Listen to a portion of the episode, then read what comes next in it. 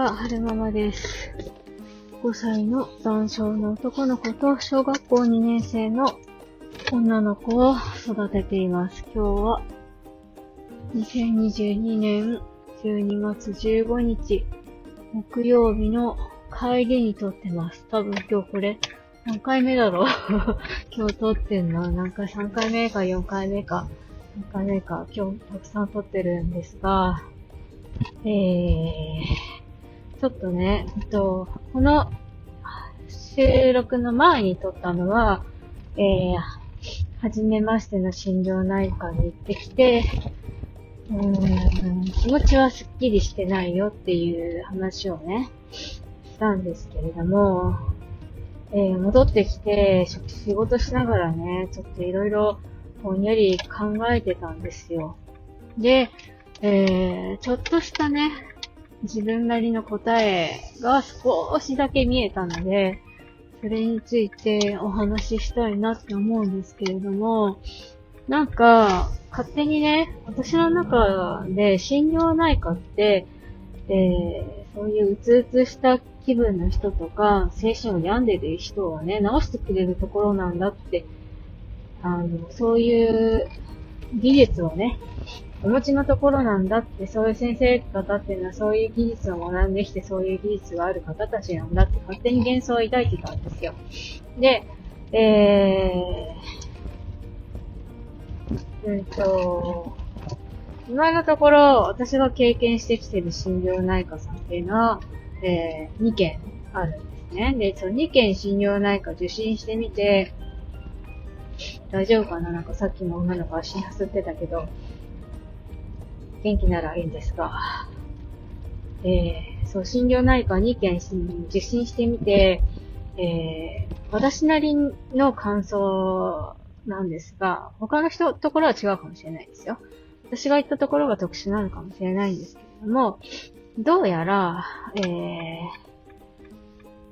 なんていうのかな、その、話術で、なんとか、えー、病んでる患者さんを、えー、良きと、良き状態に持っていこうっていう感じではないんだな、心療内科はっていうことを、えー、今日戻ってきて仕事しながらぼんやり考えて思いました。なんでかっていうと、うんと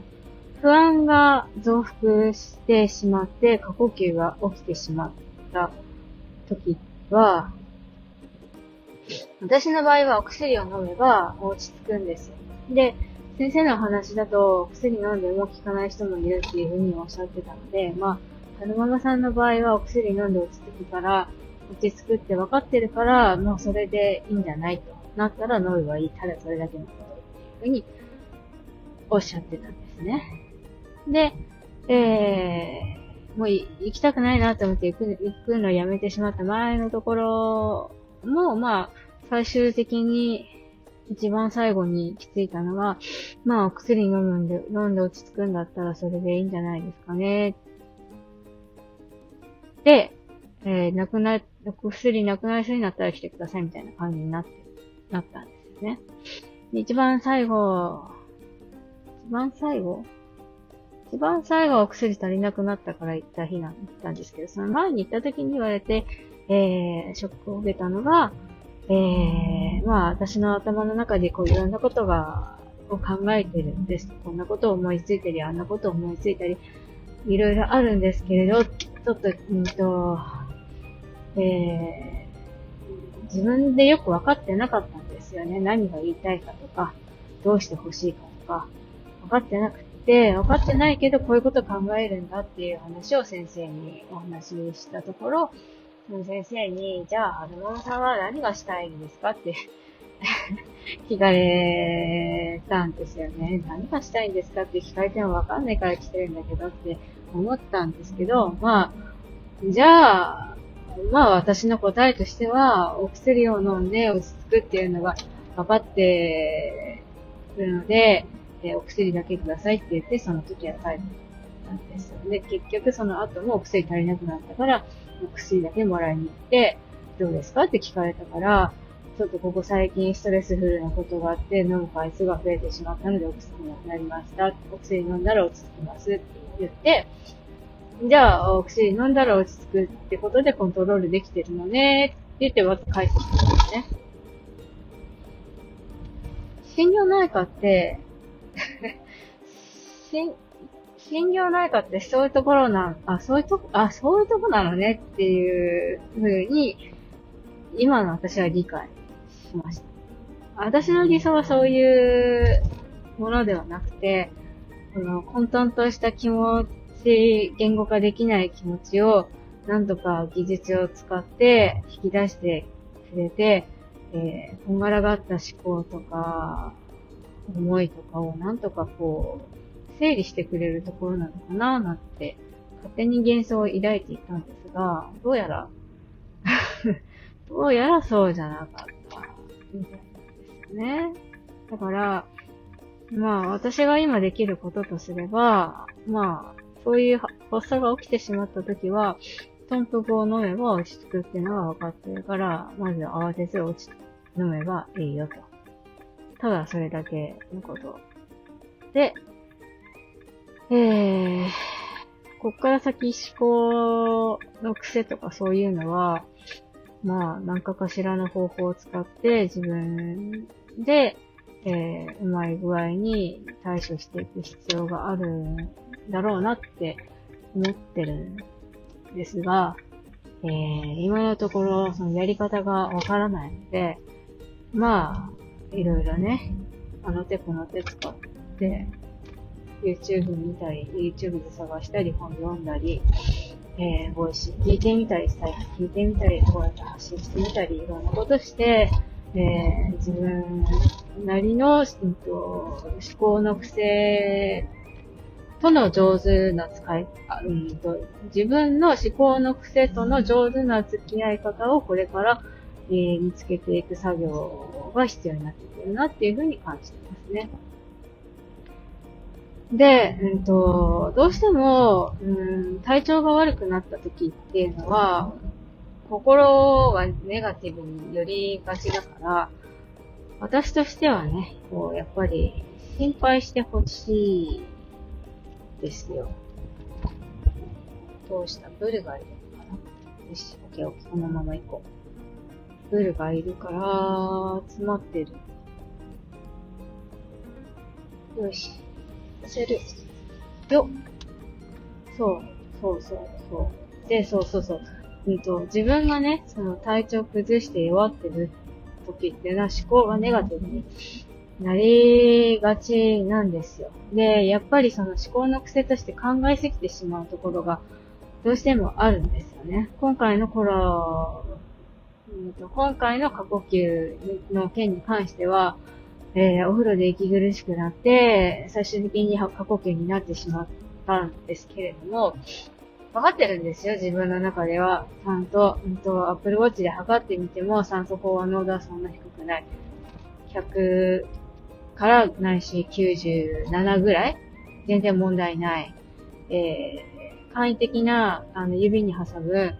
えー、その酸素飽和濃度をチェックするやつあるじゃない。あれもか持ってある、持ってるので、あれでチェックしても、まあ、だいたい98とか97とか、悪くても96とか、問題ない。全然問題ない。全然問題ない。血中の酸素濃度は全然問題ないから大丈夫って分かってるんだけど、分かってるんですけど、不思議なもので苦しくなる。だから、そういう時は、まあ慌てず、お薬飲んで、自分にね、余裕があればお薬飲んだから大丈夫。横になってれば大丈夫。大丈夫、大丈夫。時期戻ってくるよってなるんですけど、やっぱり、えっ、ー、と、自分だけじゃうまくできない時ってあるんですよね。頭では、その心肺機能は問題ないって死ぬことはない。苦しいけど、これはただの幻想だって頭では分かってるんだけど、うまく処理しきれなくって苦しくって過呼吸になってしまう時があるんですよ、やっぱり。そういう時は、あの、やっぱりね、身近な人に、声をね、かけてほしいっていうのは、ええー、私の甘えなのかなまあ、甘えなんだと思うんですけど、まあ甘えてるって思ってください。そう、甘い、甘い、甘えちゃんだなって思ってください。でも、そうなの、そうなの。私がしてほしいことはそうなんです。だから、夫にも、夫はね、ニムチンだから声とかかけれない人だから、あの、私が言ってほしい言葉を伝えないと分かってくれない人だから言うんですよ。過呼吸になって薬飲んでる時に、大丈夫だよって。声かけてって。大丈夫だよって声かけてって言うんですよね。で、最初は大丈夫だよって声かけてくれるんですよ。でもやっぱりオウム返しだなっていうのはわかるわけ。そう。見てればわかるわけ。大丈夫だなって言ってって言ってるから言ってるな、こいつっていうのすぐ、すぐ、めめっちゃわかるわけ。で、大丈夫だなって声かけてって言ってて、大丈夫だよって言うじゃないですか。夫は隣で。大丈夫だよ大丈夫だよって言いながら眠いから寝てるんですよ、隣で。こっちはすごく苦しいから心配して優しい声をかけてほしいのに、大丈夫だよ、ゆっくり声、息する、ゆっくり息すれば大丈夫だよ。ほら、ゆっくり息吸って、吐いて、吸って、吐いてとかやってくれたたら、落ち着いてくるですよ。で、言ってるんですよね、夫にも。大丈夫だよって言って、でも、あの、眠そうに目を閉じながら、時々眠りながら、大丈夫だよーって言うんですよね。心の こもってなさそうな声で、心こもってんのかもしれないけど、心がこもってないように聞こえてしまうんです、私が。だから、今回はそういうので不安は増幅してしまったんですよね。で、結局、一番最初にそうやって過呼吸が起きてしまった時に、えー、まあ、トンプク飲んで、なかなか効かなくて、あの、夫じゃダメだって思ったから、あじゃあ、そのね、えー、先生に飛ばしたら、そういう声かけをしてくれるんじゃなかろうかと思って電話してみたけど、うんと、心療内科の先生ってそういう方たちじゃないみたいなので そういった声かけをしていただけなかったので、自分で、ああ、ここは自分で整えなきゃいけないパターンだ。よし、じゃあ、自分で、自分でなんとかしようと思って、えー、お薬が効いてくるのはただただ横になって、耐え、耐え忍んでた。そう、耐え忍んでたんですよね。